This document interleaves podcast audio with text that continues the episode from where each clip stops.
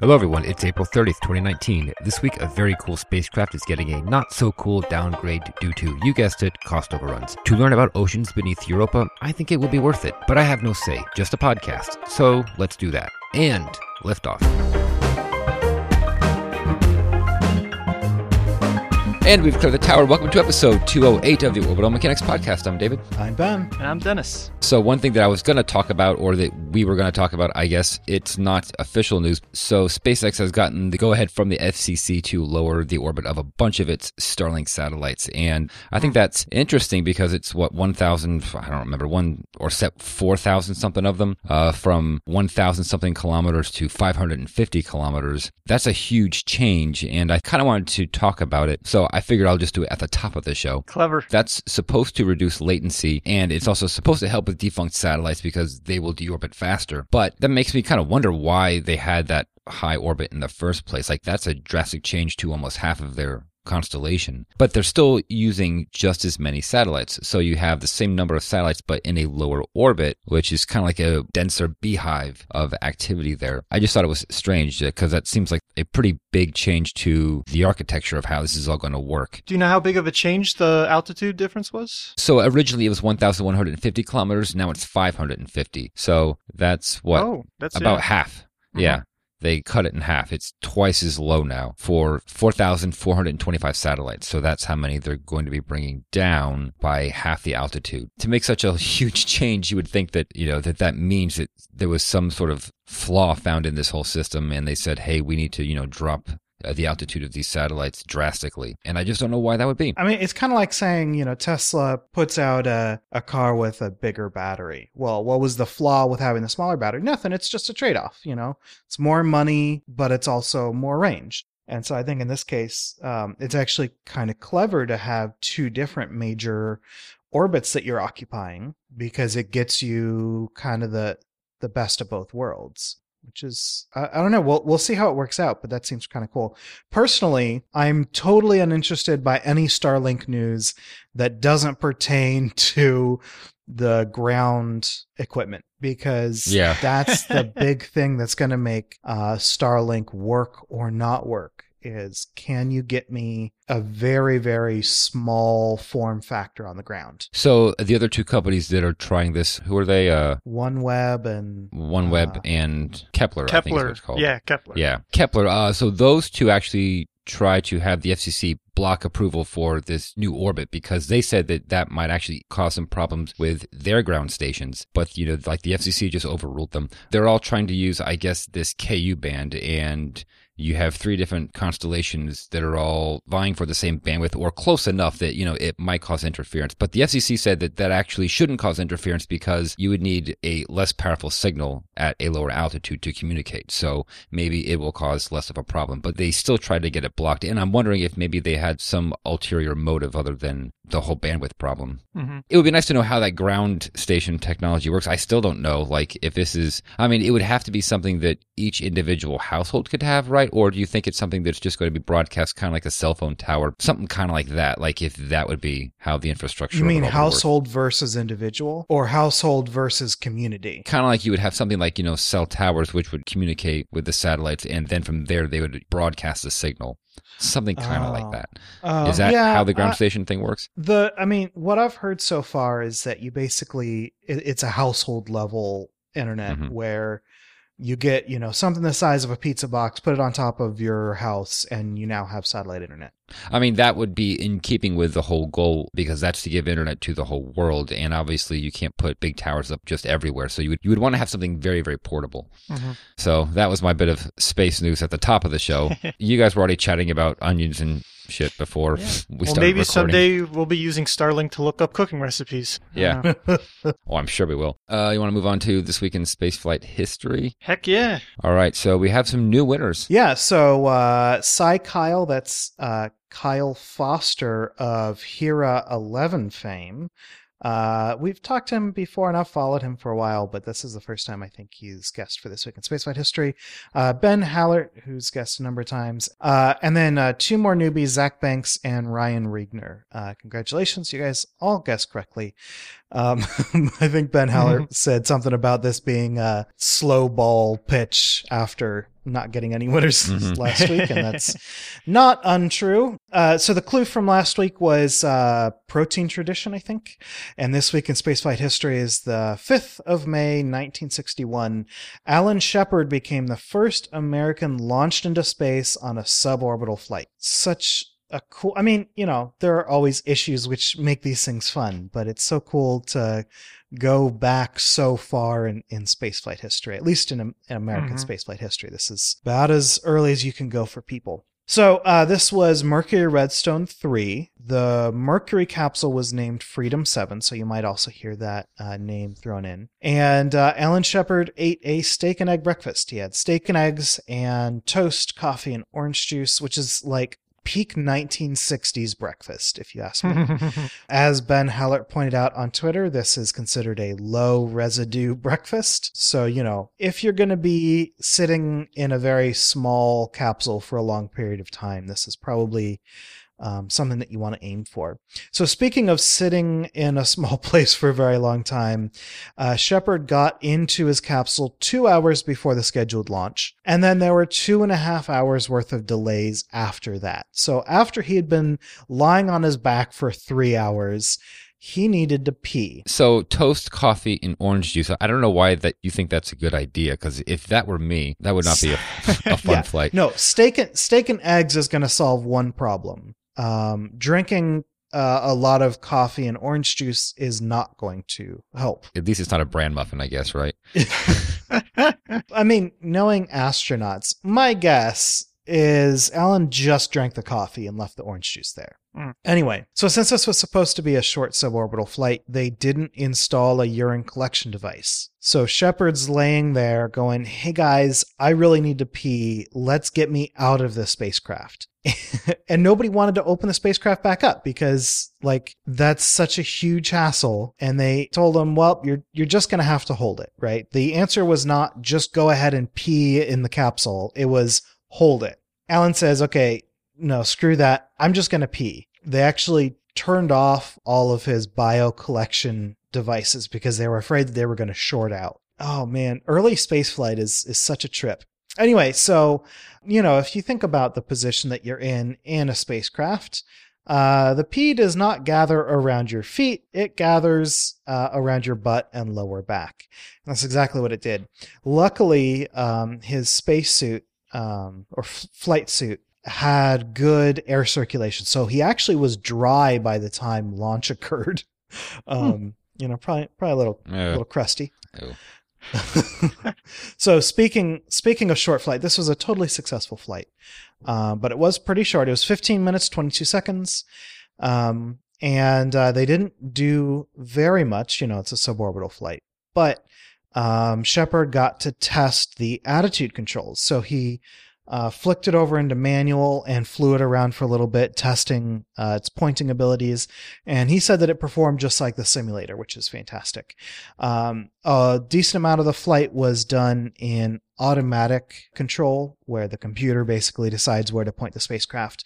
But they also put it into fly-by-wire mode, which is really cool. Fly-by-wire, of course, is where you don't tell the vehicle what adjustments to make. You tell it where you want it to point, and it decides what adjustments to make. And so other than that first manual mode, I believe Shepard left it in fly-by-wire. When it wasn't an automatic, he left it in fly-by-wire for most of the time. He really liked it. He said it felt like he was in control, but it wasn't super hard to use. And then the other major thing that they tested was the retro rocket pack. So, of course, the Mercury vehicle has got retro rockets literally strapped onto its heat shield. And even though this was just a suborbital launch, they included a retro rocket pack and they did fire it up just to make sure it worked. And then he landed in the ocean and was pulled out with no real issues. It was, other than the delays, so the entire launch was delayed quite a ways to make sure that Freedom 7 was ready to go. But other than the delays, it was a pretty nominal flight. Worked out pretty well. All right. And you guys ready for the clue for next week? I am ready. Next week in 1967, the clue is, what is the opposite of lifting a body out of the desert? I mean, I would say burying one in the desert, right? But I'm from New Jersey, so I'm just thinking of the mobsters with the concrete shoes. Who sleep with the fishes. Kind of the opposite. Next week in 1967, what's the opposite of lifting a body out of a desert? If you think you know what that's about, give us a tweet with the hashtag ThisWeekSF, and good luck. Good luck, everybody.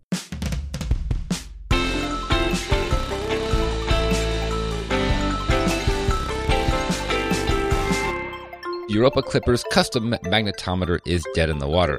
I don't know when we've last talked about Europa Clipper. Maybe never. Have we ever talked about it before? Whenever it was, it wasn't recent enough because Europa Clipper is awesome.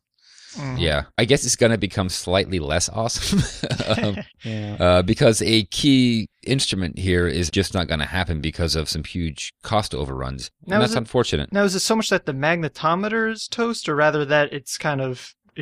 Some of its sensors are toast, and it's kind of going to be downgraded in terms of sensitivity. So the instrument is called IceMag, Interior Characterization of Europa Using Magnetometry.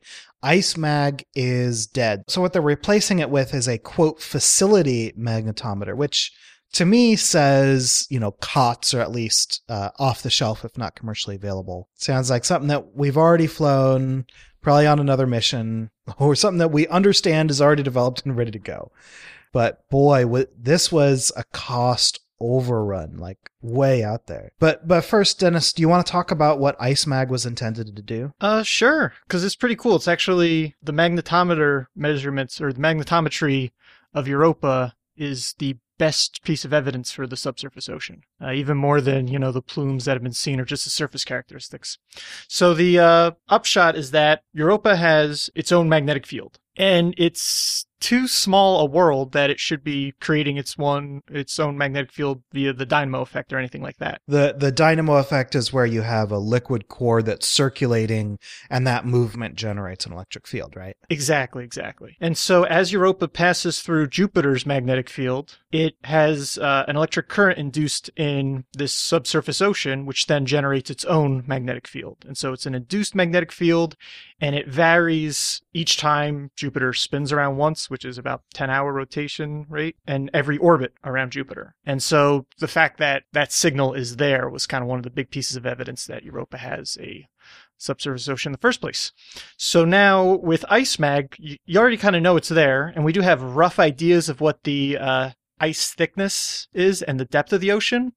But with this better or more sensitive magnetometer, the idea was to really try to characterize how thick the ice is and how deep the ocean is, how thick the ocean is. So, sorry, real quick, just to clarify, you're saying a more sensitive magnetometer. What we're comparing that to is Galileo, which did do a couple of passes of Europa, but obviously wasn't focused on Europa. Right. And did Voyager get close enough to Europa to make any magnetic field measurements? Yes. It did. Okay. It actually discovered the subsurface ocean. So is this completely, like, 100% confirmed that there is a subsurface ocean, or is there still some amount of doubt here? Pretty much. This IceMag, or whatever Europa Clipper brings, whatever magnetometer it brings, is not going to be about really discovering or confirming the ocean so much, because not only do you have the magnetic field measurements, but also just looking at the surface topography of Europa, that there's evidence of volcanic activity in the past. Some parts of it just straight up look like icebergs, you know, around the North Pole, just kind of frozen into place.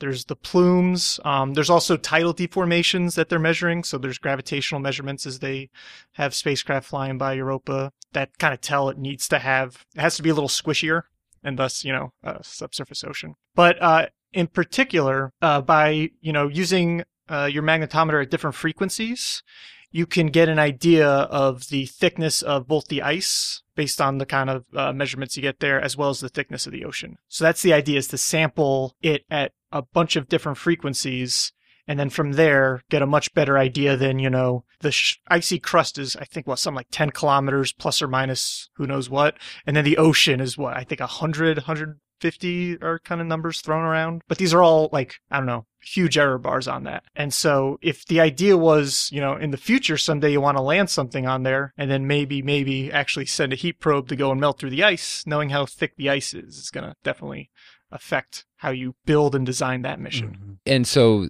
This magnetometer that was canceled, it uses something called helium vector magnetometry. Scalar vector helium sensors. Scalar vector helium sensors. And it's supposed to use the helium gas, which is in some way, I guess, affected by the magnetic field through, I guess, in a similar way to maybe how hydrogen is. I'm really very murky on the physics here. Do you know more about that? Because I sure don't. Not really. I do not. I'm not a planetary scientist. That's my excuse. No.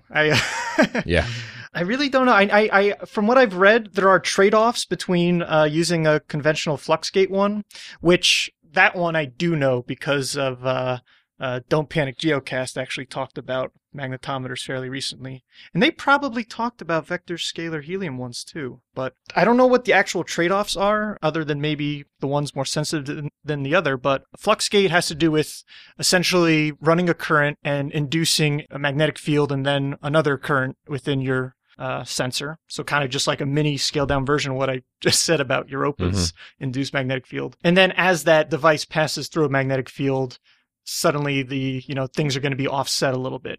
And then you could see how offset the induced current is and back out a magnetic field from that. In the case of the helium one, the fact that they, you know, it's got helium in there, my guess is it has something to do with the magnetic moments of the helium atoms and then coming up with a clever way to measure a magnetic field that way. But I have no idea really how it works. I mean, that sounds reasonable because that's basically what NMR is getting helium atoms to bounce around. But I mean, generally, you need a very massive magnet to do that, right?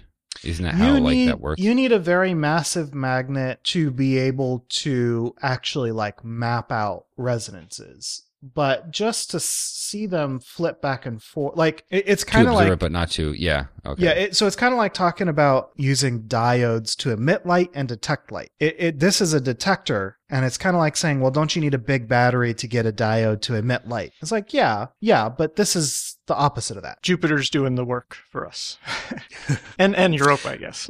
It's really cool. I didn't realize that Europa's magnetic until today. I didn't realize that that Europa's magnetic field was like an echo of Jupiter's. That's really cool. Yeah, seeing that time variation is really kind of the thing where, yeah, there's just no other way to kind of get a magnetic field. Because even if you came up with a dynamo, like somehow that Europa did hold on to enough internal heat, and the fact that it's tidally locked to Jupiter, it's not rotating fast enough for a dynamo effect, but somehow it still happened. New physics. Well, that's not going to vary every 10 hours as Jupiter spins. So it really is, it's just great because you can just break it down really straightforward like that. So IceMag is not only going to be looking at ice thickness, but it can also help us characterize, or a magnetometer can also help us characterize the exosphere, because Europa passes through Jupiter's plasma torus, or it's, you know, inside Jupiter's plasma torus. So these plasma particles bounce off of its exosphere, which we're going to be able to look at using magnetometry. And then also apparently this is going to help us find geysers on the surface of Europa. Just seems very weird to detect geysers with a magnet, but I guess that's a thing. I guess, yeah, if charged species are getting ejected? Is that the idea? It must be. You know, it must be. So I wanted to real quick run through the other instruments on Europa Clipper just because it's awesome. And some of these should sound familiar. At least they sound familiar to me. So e-Themis is Europa Thermal Emission Imaging System. MISA is the Mapping Imaging Spectrometer for Europa. EIS is Europa Imaging System. Europa UVS is Europa Ultraviolet Spectrograph. Reason is the radar for Europa assessment and sounding, ocean to near surface. PIMS is plasma instrument for magnetic sounding. So PIMS is going to work with the magnetometer pretty closely. And then mass spec, or mass specs is the mass spectrometer for planetary exploration. MASPEX, mass specs. It's very, very clever. That rolls off the tongue. And then SUDA is surface dust mass analyzer. Oh my gosh, you guys, this is going to be so cool. We're going to understand so much about Europa. I just love it. Europa Clipper is so cool. Okay, so I think we need to talk about the actual news here, which is the cost overrun, which is a huge cost over. So when I first read this article, because I mean, we knew that it was expensive, and we knew that there was a review going on. It started last year, but when I saw this headline, it's been canceled because it's too expensive. I was like, well, how expensive can an instrument be? Like, this is one tiny part of a big spacecraft. NASA needs more money. Like, I, as a taxpayer, am willing to pay for this. Why are we canceling this? Well, holy cow, what a cost overrun. So right now, the current estimated cost is $45.6 million. Not only is that huge, that's, you know, 3 times the original estimated cost. It's also $16 million over the original cost trigger that they set for it. Not only is that a huge cost, but the review from last year indicates that this is a cost instability that will not stabilize. It's going to continue to push the cost upwards quite a ways before it even stabilizes. So it's kind of like speed versus acceleration versus jerk. Our current speed is $45.6 million, and that's continuing to accelerate, or the acceleration is probably slowing, but you know, it's gonna be more than that. And Dennis, you and I were trying to figure out why. I think what kind of seems reasonable to me is that the high precision of this instrument over a long period of time is probably what's driving this cost increase. But why don't you talk about the accuracy by itself, because that's really interesting. Like we talked about before, the more accurate your magnetometer is, the more accurate you can measure, say, the icy crust thickness. And for IceMag specifications, they were going to try to get a magnetic field measurements down to less than 1.5 nanotesla over the course of the mission lifetime, which would correspond to about 1.5 kilometers, plus or minus 1.5 kilometer measurement of the crust thickness, as well as presumably the ocean thickness. And so this would be better than Galileo, which was kind of the only other, again, I'm asking myself, does Juno have a magnetometer? So anyway, ignoring that. So Galileo is the only kind of spacecraft orbiter to Jupiter that has been able to take long-term magnetic field measurements of Europa, as well as the other Galilean moons. And, or I guess Jovian moons, I should say, be more general. Oh, and while I'm at it, Ganymede and Callisto likely have subsurface oceans, again, based on those induced magnetic field measurements from Galileo. So awesome stuff. But Galileo's sensitivity, anywhere you look, is quoted as being, you know, much better than 1.5 nanotesla. And so the kind of question that I immediately had was, well, what gives? I mean, why are we, you know, going 3 times over the original estimated cost for IceMag if we were able to do something better in the 90s? And my hypothesis is that this is the difference between long-term versus short-term kind of instantaneous measurements.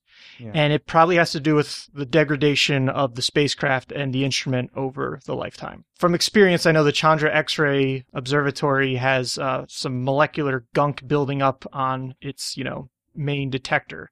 And so the images are kind of constantly becoming less sensitive year after year as this accumulates. And so I can imagine that is why anytime you hear this, like 1.5 nanotesla absolute accuracy, they're always saying, you know, over the mission lifetime, or, you know, over, you know, many years. And we should probably give some context for like how sensitive this is. So a fridge magnet is a millionth of a Tesla. So that's a decimal followed by 2 zeros and a 1. The Earth's magnetic field is 4 zeros and a 5. So that'd be 5 billionths of a Tesla. A nanotesla is 8. Yeah, because it's 10 to the minus 9 is nano. So that's 8 zeros and a 1. That's how small a nanotesla is. So that's super, super, super tiny amounts of magnetic flux. Evidently, from what I've read, at least for Galileo's magnetometer, the limiting resolution or the limiting sensitivity was due to the analog to digital conversion of the electronics. Wow. So again, yeah, context. Yeah, that's really good. Yeah, so, you know, Europa Clipper's awesome, just not going to be as sensitive to magnets. Yeah, I was trying to look up exactly why this was so expensive. I found a Space Policy Online article And, you know, it was Thomas Zurbuchen, I can never say his name, but he says that it could still take some pretty good measurements with a cheaper magnetometer. So, but it doesn't say, like, what's the difference? Like, why? It seems to be tied to those scalar vector helium sensors, but what about them? I mean, they do exist, you know, this, right? I don't think this is unproven, new developed technology. So that's kind of what I was reading, is that it has something to do with those sensors specifically, but why are they so much more expensive in this case? The plan with ICE Mag was to have 4 of these sensors along the boom, right? Because you want it on a boom to keep it as far away from the magnetic fields coming from the electronics of the rest of the spacecraft. So it was going to consist of 4 sensors. So the 2 inner ones would both be flux gates, and the 2 outer ones both the scalar vector helium sensors. And so maybe the integration of all 4 of those. But I thought that was a really neat idea too, was they could actually beat down their sensitivity even further, because any, you know, residual magnetic fields from the spacecraft, it's going to be stronger at the closest sensor and weakest at the farthest sensor. And so they could use that gradient to subtract that out even better than they could otherwise. It's a pretty cool idea. Yeah, just too expensive. All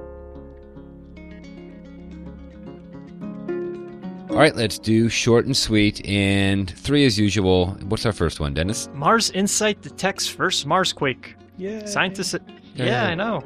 It was perfect timing because I was teaching waves to my physics class the next day, so had everybody listen to it. Scientists announced that the primary scientific instrument of the Mars InSight lander, SIES, has detected its first Marsquake. Developed by the French Space Agency, the triple pendulum seismometer, with improved sensitivity from its motor-driven equilibrating system, detected the event on April 6, 2.5 weeks prior to the announcement. The red planet now joins the Moon as worlds beyond Earth for which seismic activity has been directly measured. Yutu-2 enters its 4th lunar day. So the Chang'e 4 lander and its rover have now entered overtime. The mission was designed to last 3 months, but the lander and rover are still operational and are now carrying out extended science and exploration tasks at the Von Karman crater. The U-2-2 rover has covered a total of 178.9 meters so far, putting it past its predecessor, which traversed a total of 114 meters. There is no official word yet on exactly what activities the rover and lander are performing, only that the lander is in good communication with the Qiaqiao relay satellite. Lastly, Curiosity memory issue is partially solved. The Curiosity rover experienced an issue with its non-volatile memory on its B-side computer back in September of last year. The rover was then switched to its A-side backup. However, last month, the A-side memory experienced a similar problem to that of the B-side. Luckily, the B-side computer memory that was originally causing the issue has been partitioned off, and the B-side computer has been operating normally for the past month. Further information on the details of this memory anomaly should be forthcoming in the next few months. So I hope you followed all of that, A-sides and B-sides. I think I got it right. Okay, stand by. We're looking at it. Questions, comments, and correction burns. This week we have one correction from Chairboy, or Ben Hallert. Ben Hallert has been entertaining us this entire recording with leak dances. But, so in this week in Spaceflight History last week, I talked about how cool it would have been if we actually got to launch a space shuttle from Vandenberg, because we would have been able to use these mobile vertical assembly structures. And Ben points out that actually they did use them. The Delta IV launches out of Vandenberg did use these structures. So the mobile platform and the alternative to the mobile platform, the stationary platform and the mobile buildings were in use by ULA, which is pretty cool. We've seen this before, right? Like, I remember watching a video, and I think it was at Vandenberg, and I had seen that being used. So, but this isn't the same structure, is it? Like, is the one that would be used for shuttle? Because I believe it is. Yeah. Oh, okay, they are? Because I figured that they'd be custom fitted to the spacecraft. Yeah, I don't know what alterations they had to do, but yeah, I mean, I think in this case, a building is pretty much a building. The expensive part is the rolling structure. Yeah, and I guess they would have to change around the internal scaffolding, but otherwise, yeah, exactly, they can get it to fit. All right. Let's go ahead and move on to upcoming launches. We got 2 launches. Yeah, our first launch will be May 1st. It'll be the postponed Falcon 9 Block 5 taking CRS-17 to the space station. This is a cargo resupply that'll be carrying the Orbiting Carbon Observatory 3 as well as the STP H6, all these fun science experiments that'll be put on station and elsewhere. And so this will be launching on May 1st at 07:59 UTC with an instantaneous launch window, launching out of Space Launch Complex 40. That's going to be rendezvousing with the space station the next day, May 2nd, at 5 a.m. Eastern Time, or at least the coverage begins at 5 a.m. Eastern Time. The capture is scheduled for 6:50 a.m. Eastern Time. Installation coverage is going to begin at 9 a.m. Eastern Time. And then next up is we have an Electron launch, and that's on May 4th, and that's launching STP-27RD, a mission procured by the Department of Defense. And there's a lot of stuff on here. Well, I guess it's just three satellites, but this is their heaviest launch to date at 180 kilograms. It has a little CubeSat experiment, it looks like, which is using a plug-and-play architecture. So that sounds neat. I'm not sure what that's about exactly, but that's sponsored by the Air Force, and a Space Situational Awareness satellite, as well as a Falcon Orbital Debris experiment, which is sponsored by the Air Force as well, and that will evaluate ground-based tracking of space objects. So that sounds cool. I think that anything that tracks space debris is a good thing, because I'm just always paranoid about it. Like, I feel like that's going to ruin our future in space, and before we even have it, if we're not careful. So that's launching on May 4th at 0600 UTC. That window goes all the way to 1000 UTC, so that's a 4-hour launch window, and that is from Rocket Lab Launch Complex 1, and that's at the Mahia Peninsula in New Zealand. So watch that one if you can. Very pretty launch site. All right, those are your upcoming spaceflight events. That then brings us to the end of the show. So we will deorbit, and we would like to thank Ronald Jenkins and Tim Dodd for our music. We record live on Sundays at 9 a.m. Pacific, 12 p.m. Eastern. Thank you to our $5 and up Patreon supporters for joining our recording sessions and helping us make correction burns on the fly. If you want to support the show as well, please leave us a review wherever you listen, or visit theorbitalmechanics.com/support for our Patreon campaign, affiliate links, and other resources. For more information on this episode, such as show notes and other links, visit our website at theorbitalmechanics.com. Be sure to check out our store for mission patches, t-shirts, and hoodies. You can talk about the show with other listeners on Twitter and Reddit. We're Orbital Podcast on both, and you can talk directly to us by emailing info@theorbitalmechanics.com. So that's it. We will see you next week on Orbit. Until then, later. Bye, everybody. See ya.